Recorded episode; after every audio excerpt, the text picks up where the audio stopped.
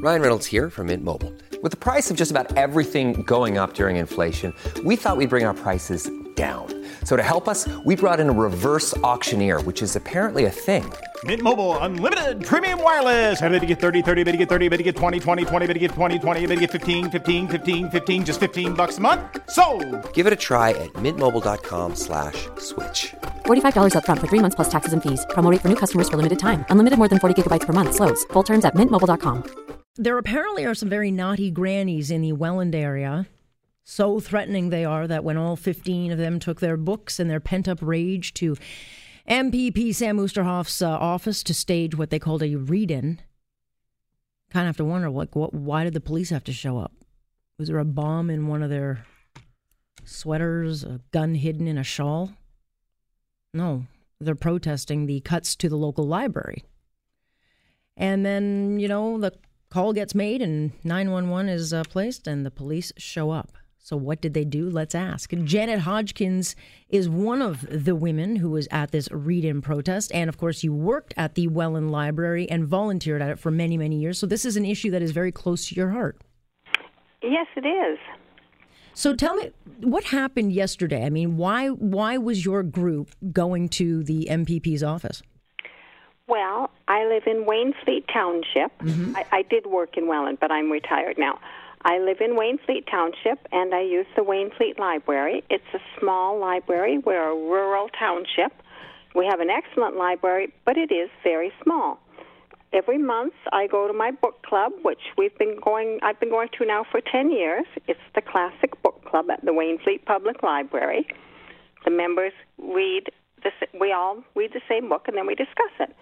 So, for the past ten years, for every month, we've been getting nine copies of our selected book through interlibrary loan.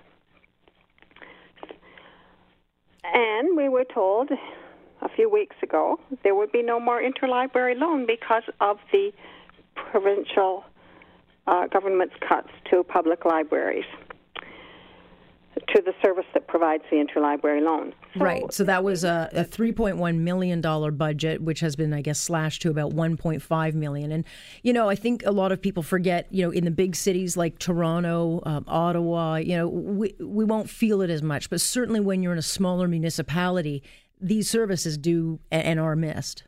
For sure. I mean, I don't know even know if we'll be able to have our book club anymore. How can you have a book club without any books?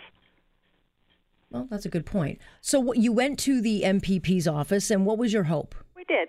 Uh, well, we wanted to uh, use the right of every citizen to petition our member of provincial parliament to uh, to look into this issue to see if he could represent the people of the riding who elected him, to see if he would stand up and voice our opinions about these proposed cuts. So we went with letters to give to him, and we thought that uh, for a touch of drama, we would have a read in. We brought our library books with us. We had covered them with plain covers on which we had put quotations about books and libraries. We thought it would help to make a statement. When we got to the office, we had I'm not even sure if all of us were in the door of the office before we were told, you can't come in here. Now, I had always thought that a constituency office should be open to members of the community to come in, but we were not welcomed. And so, what have you heard then since um, this happened? Because clearly the office felt that there was a reason to call. I'm not sure why. Maybe it was just an overzealous uh, person in the office. But what did the MPP say to your group, and what did the police say? The MPP was not there. Uh, I've had no, I've had no communication with him. He has not contacted me in any way, nor has anybody from his office contacted me. The police came. Um, by the time the police got there, we had actually, we were actually outside of the office. The police were extremely pleasant. They assured us that we had done nothing illegal. They stayed and chatted with us, talked to us about our issues.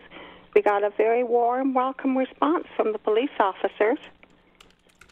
And what is your goal? What ultimately are you hoping that your uh, protest might lead to? Because I'm sure when you went out to do this read-in, you didn't imagine that you'd end up on the news, you know, for the next 24 hours, a couple of days. But clearly, the issue's being heard. What is it that you would like this government to hear? Uh, well, we had a couple of goals. The first was to raise awareness of the issue of cuts to libraries and how it affects so many people. We were hoping that other people would hear about it and take some action.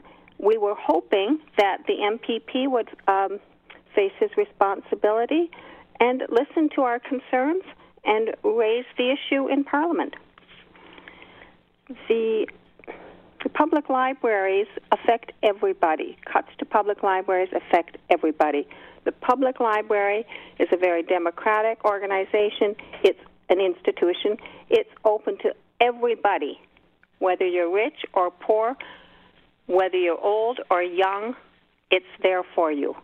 Well, I was interested because 80,000 books uh, that go between all Niagara's 12 library systems. So that that's a fair volume of books that are being moved around. Uh, tonight, uh, our, our Global News uh, Queen's Park Bureau uh, reporter Travis Dhanraj is reporting that Sam uh, Oosterhoff issued a statement saying that he agrees things could have been handled differently, but that his team takes the privacy of constituents very seriously. So he's saying, yeah, you can show up, but he had a job to protect his constituents constituencies. So is that enough for you?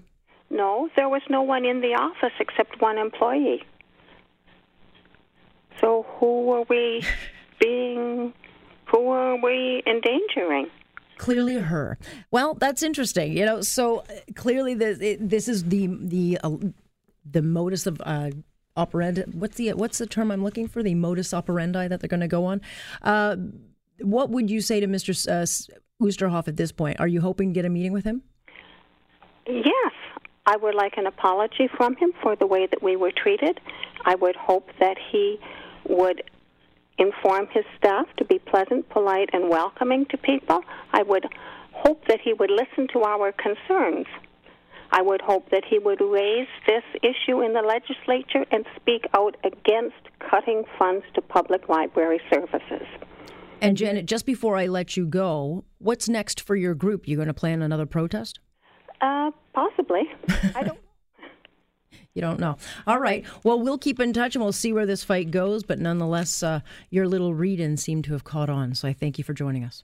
Thank you for having me. That is Janet Hodgkins, who's one of the uh, women who showed up at Sam Oosterhoff's office. I don't know why they called the cops. I mean, honestly, it's just common sense. Like, when does it when does it prevail? I literally, You've got an office. It's there for a reason. It's there for the community. And unless this woman and her friends were whipping the books at people, there's no issue. It's just silly. They have a right to be there. They can be there. To me, knee jerk reaction that invites way more trouble and problems than they actually need. And on the issue of libraries, I get we need cuts and, and efficiencies, and I'm sure they can be found. But when you get to these smaller municipalities, it's uh, it's a lot tougher. And, and I like libraries great children programs. If you don't have a lot of money, if you're not spending a lot of money on daycare programs, that they offer them for free. it, it is there's a lot to be gained by that.